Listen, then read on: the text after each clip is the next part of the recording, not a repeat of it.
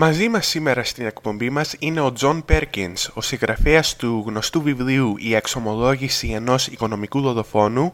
Τζον, ευχαριστώ που παραβρεθήκατε στην εκπομπή μας σήμερα και για να ξεκινήσουμε, στο βιβλίο σας είχατε γράψει πως για πολλά χρόνια εργαστήκατε ως οικονομικός δολοφόνος.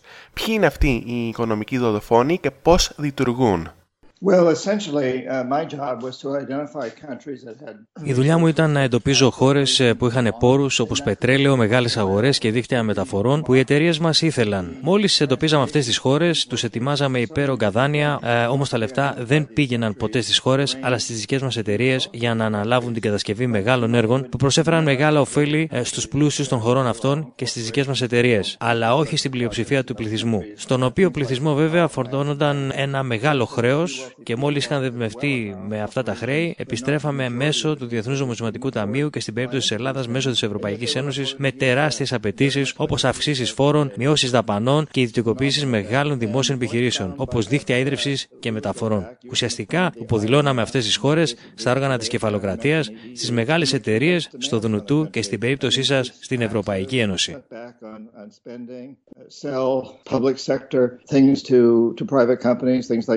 companies and, and uh, water systems, transportation systems, privatize those. In other words, basically become a slave to us, to the, to the corporate corporations, to the IMF, to, uh, in your case, the EU. And uh, basically, the organizations like the World Bank, the IMF, the EU are tools of big corporations, what I call the corporatocracy. Πριν μιλήσουμε συγκεκριμένα για την περίπτωση της Ελλάδας, ας μιλήσουμε με μεγαλύτερη λεπτομέρεια για τον τρόπο με τον οποίο αυτοί οι οικονομικοί δολοφόνοι λειτουργούν. Αναφέρεται πως βυθίζουν αυτές τις χώρες στο χρέος, πως τα χρήματα που δανείζουν φεύγουν από την χώρα και αναφέρατε επίσης στο βιβλίο σας πως παρουσιάζατε υπερβολικά αισιόδοξες προβλέψεις για την οικονομική ανάπτυξη αυτών των χωρών που δεν είχαν καμία σχέση με την πραγματικότητα.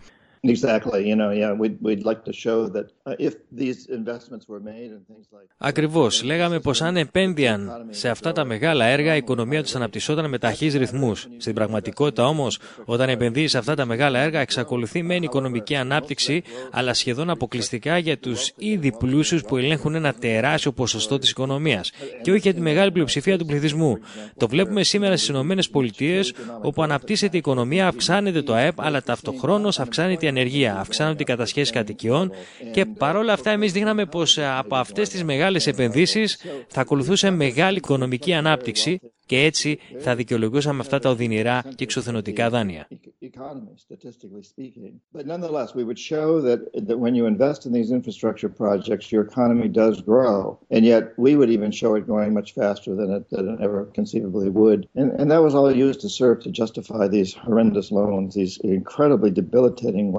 Υπάρχουν κάποια στοιχεία που συνδέουν τις χώρες που στοχεύουν οι οικονομικοί δολοφόνοι, όπως για παράδειγμα το φυσικό ή ορυκτό πλούτο που διαθέτουν ή μήπως η στρατηγική θέση που έχουν στο χάρτη. Yes, all of those. You know, like it was really dependent. So ναι, όλα αυτά που αναφέρατε, πόροι όπως πετρέλαια και άλλα ορυκτά, η γεωστρατηγική τοποθεσία ή ακόμα και μεγάλες αγορές που διαθέτουν ή το χαμηλό εργατικό κόστος, αυτά που βλέπουμε σήμερα στην Ευρώπη δεν διαφέρουν τόσο από όσα ανάφερα, συμπεριλαμβανομένου βεβαίως και της Ελλάδας.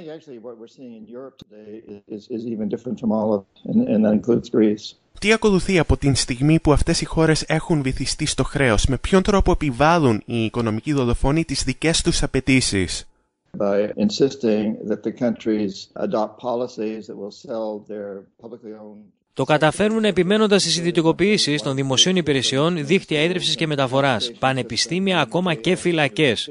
Απαιτούν ακόμα και την ε, κατασκευή στρατιωτικών βάσεων. Ουσιαστικά αυτές οι χώρες γίνονται υπηρέτε της κεφαλοκρατίας και ας μην ξεχάσουμε πως σήμερα υπάρχει μια παγκόσμια αυτοκρατορία.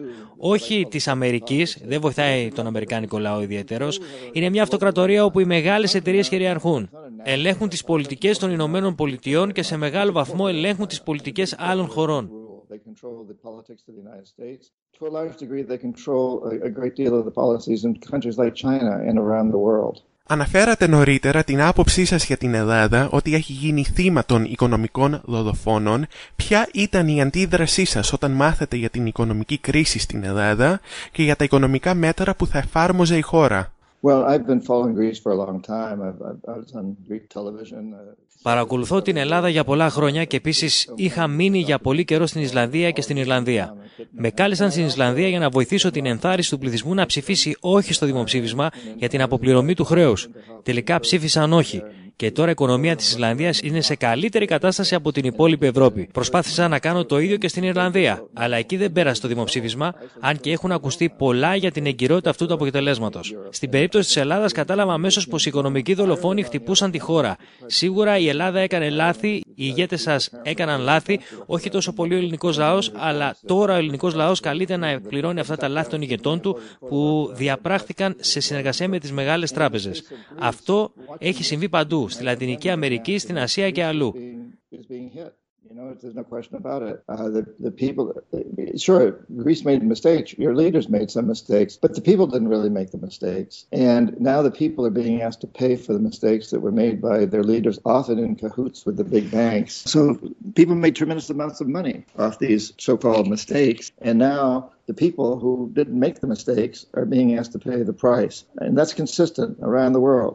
We, we see it in so many places. We've seen it in Latin America, we've seen it in Asia, we've seen it in so many places around the world. Υπάρχει πλέον στην Ελλάδα ένα κοινό αίσθημα αυτοαπαξίωσης, καθώς πολλοί αισθάνονται πως οι ίδιοι και γενικότερα οι απλοί πολίτες φταίνε για την κατάσταση στην οποία βρίσκεται πλέον η χώρα και πως ο ίδιος ο ελληνικός λαός απέτυχε. Επίσης έχουν εδατωθεί οι κινητοποιήσεις ενώ υπάρχει και μεγάλο κύμα μετανάστευσης από την Ελλάδα. Αυτή η κατάσταση παρομοιάζεται με όσα είδατε στις άλλες χώρες που έπεσαν θύμα των οικονομικών δολοφόνων.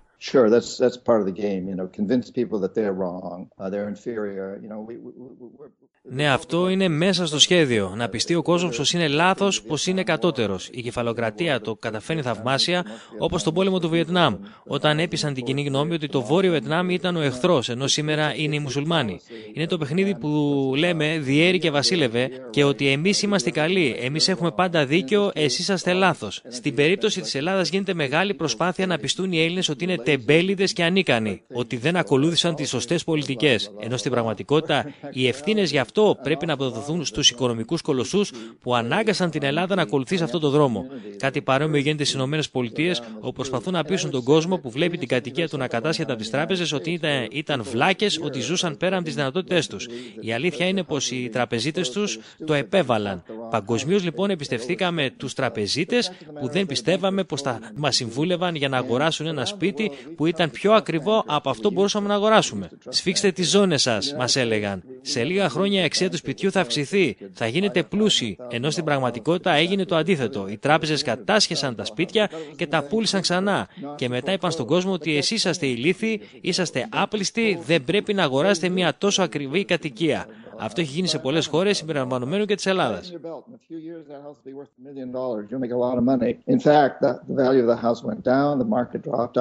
The banks then repackaged these houses, foreclosed on them, repackaged them, and sold them again. Double whammy. The people were told, You were stupid. Why did you ever buy such an expensive house? You were greedy. You were stupid. But in actuality, the bankers told them to do this. And we'd grown up to believe that we could trust our bankers. Something very similar on a larger scale happened in so many countries in, in, around the world, including Greece.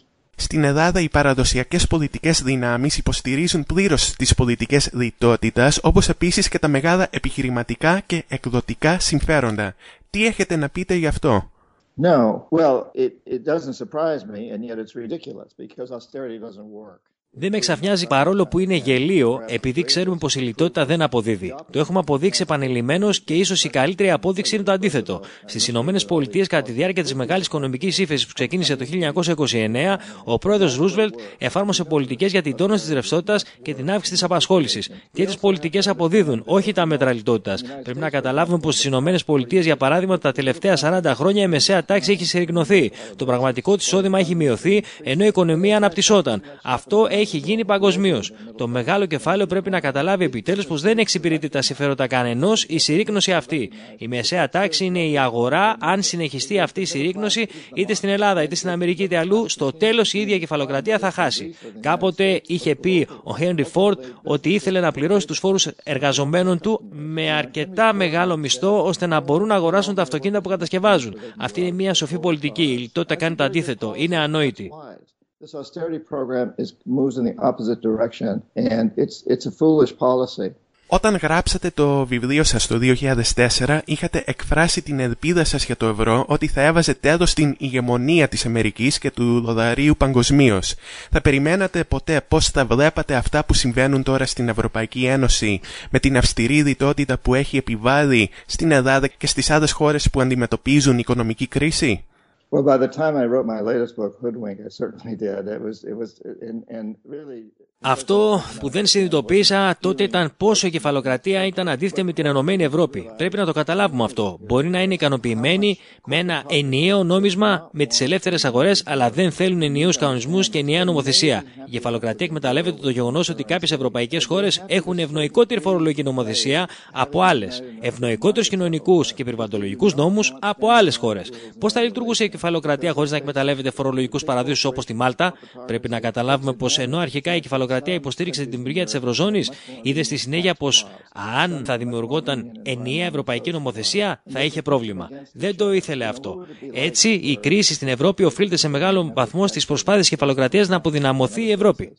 I think we need to recognize. I, I think that what the corporatocracy saw at first, a solid euro, a, a European Union, seemed like a very good thing. But as, as it moved forward, they could see that what was going to happen was that social and environmental laws and regulations were going to be standardized across the board. They didn't want that. So, to a certain degree, what's been going on in Europe has been because the corporatocracy wants Europe to fail, at least at a certain level. Στο βιβλίο σας αναφερθήκατε στο παράδειγμα του Ισημερινού και άλλων χωρών που μετά την πτώση στην τιμή του πετρελαίου στα τέλη της δεκαετίας του 80 είχαν να αντιμετωπίσουν ένα υπέροχο χρέος με αποτέλεσμα να εφαρμόσουν και αυτές σκληρά μέτρα λιτότητας όπως γίνεται τώρα και στην Ελλάδα. Οι λαοί αυτών των χωρών πώς αντιστάθηκαν σε αυτές τις πολιτικές; Well, Ecuador elected a pretty remarkable president. Ο Ισημενό ε, ε, εξέλεξε ένα εντυπωσιακό πρόεδρο, τον Ραφαέλ Κορέα, ο οποίος είχε ολοκληρώσει διδακτορικό στι οικονομικές επιστήμες στις ΗΠΑ. Καταλαβαίνει λοιπόν πώς λειτουργεί το σύστημα και κατανόησε πως τα χρέη της χώρας είχαν ισορρευτεί όσο κυβερνούσε στη χώρα μια στρατιωτική χόντα που ελεγχόταν από τις ΗΠΑ και τη CIA.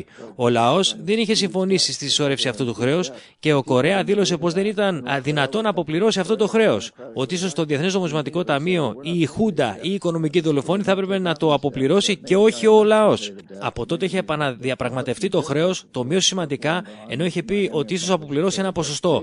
Αυτή ήταν πολύ έξυπνη κίνηση και έχουμε δει κάτι παρόμοιο να έχει γίνει στη Βραζιλία, την Αργεντινή και την Ισλανδία. Από τότε ο Κορέα έχει αντιμετωπίσει δυσκολίες λόγω της αντίστασής του στο κατεστημένο. Εάν δεν είναι ευχαριστημένοι οικονομικοί δολοφόνοι, τότε στέλνουν τους εκτελεστές να σε δολοφονήσουν ή να σε ανατρέψουν.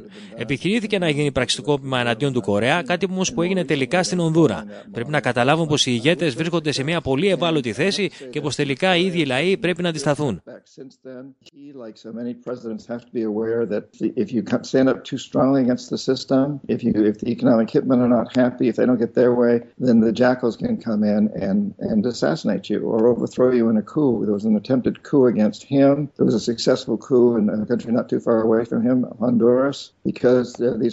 έρθουν και we have to recognize that these presidents are also in very, very vulnerable positions. And ultimately, we, the people, have to stand up. It's, because the leaders can only do a certain amount. And today, in many places, leaders are not just vulnerable. It doesn't take a bullet to bring down a leader anymore. A scandal, a sex scandal, a drug scandal can bring down a leader. We saw that happen to Bill Clinton in the United States. We saw it happen to Strauss Kahn of the IMF. Uh, we've seen it happen a number of times. So these leaders are very aware that they're they're in very very vulnerable positions. If they stand up and they go against the status quo too strongly, they're going to be taken out one way or another. They're aware of that, and that be, means that it behooves we the people to really stand up for our own rights.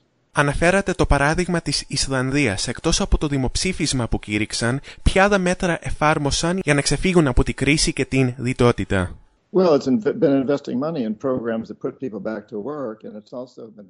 Έχουν επενδύσει πολλά χρήματα σε προγράμματα που δημιουργούν νέες θέσεις εργασίας, ενώ έχουν παραπέμψει σε δίκη πολλούς τραπεζίτες που κατηγορούνται για την οικονομική καταστροφή της χώρας. Κάτι που έχει τονώσει το ηθικό του λαού. Έχουν πει όχι στα μέτρα λιτότητα και στην αποπληρωμή του χρέους και προτίμησαν να δημιουργήσουν θέσεις εργασίας. Η απασχόληση οδηγεί στην οικονομία και αν υπάρχει υψηλή ανεργία, όπως έχετε στην Ελλάδα, η χώρα πάντα θα αντιμετωπίζει προβλήματα. Το πιο σημαντικό πράγμα που πρέπει να γίνει να αυξηθεί η απασχόληση, για να αυξηθούν και τα εισοδήματα και να τονωθεί η αγορά. It's so important to put people back to work. You know, I, think your unemployment rate today is something 28%, something between 25 and 30%. It's staggering. And disposable income, I believe, has dropped something around 40%. And it's going to continue to drop if you have high unemployment. So the important thing for an economy is to get the employment up and get disposable income back up so that people will invest in their country and in things that, to, to goods and services. Κλείνοντας, ποιο μήνυμα θα θέλατε να δώσετε στον ελληνικό λαό που συνεχίζει να δοκιμάζεται από τα σκληρά μέτρα λιτότητα. Well, I want to draw on Greece's history. You know, you're Θέλω να βασιστώ στην ιστορία της Ελλάδας. Είσαστε ένα υπερήφανο δυναμικό έθνος, μια χώρα πολεμιστών. Η μυθολογία του πολεμιστή εν μένει προέρχεται από την Ελλάδα, όπως και η δημοκρατία. Πρέπει λοιπόν να καταλάβετε πως η αγορά είναι η δημοκρατία σήμερα, πως οι δαπάνες μας είναι η ψήφος μας. Οι περισσότερες πολιτικές δημοκρατίες είναι πλέον διεφθαρμένες, επειδή ελέγχονται από τις εταιρείες. Η δημοκρατία όμως λειτουργεί με τους κανόνες αγοράς. Θέλω να ενθαρρύνω τους Έλληνες να αντισταθούν, να μην αποπληρώσουν το χρέος, να οργανωθούν οργανωθούν δημοψηφίσματα, να βγουν στους δρόμους και να απεργήσουν. Να μην δεχτείτε την κριτική ότι είσαστε ανίκανοι, ότι εσείς φταίτε, ότι πρέπει να δεχτείτε τη λιτότητα. Αυτό ωφελεί μόνο τους πλούσιους. Αποκαταστήστε τη μεσαία τάξη, την απασχόληση και τα εισοδήματα και περασπιστείτε τα δικαιώματά σας. Τιμήστε την υπερήφανη ιστορία σας σαν έθνο και γίνετε παράδειγμα προς μίμηση για τον υπόλοιπο κόσμο. I would encourage the Greek people to continue to do this. Don't accept this criticism that it's your fault, you're to blame, you've got to suffer. Austerity, austerity, austerity. That only works for the rich people. It does not work for the normal, for the average person of the middle class.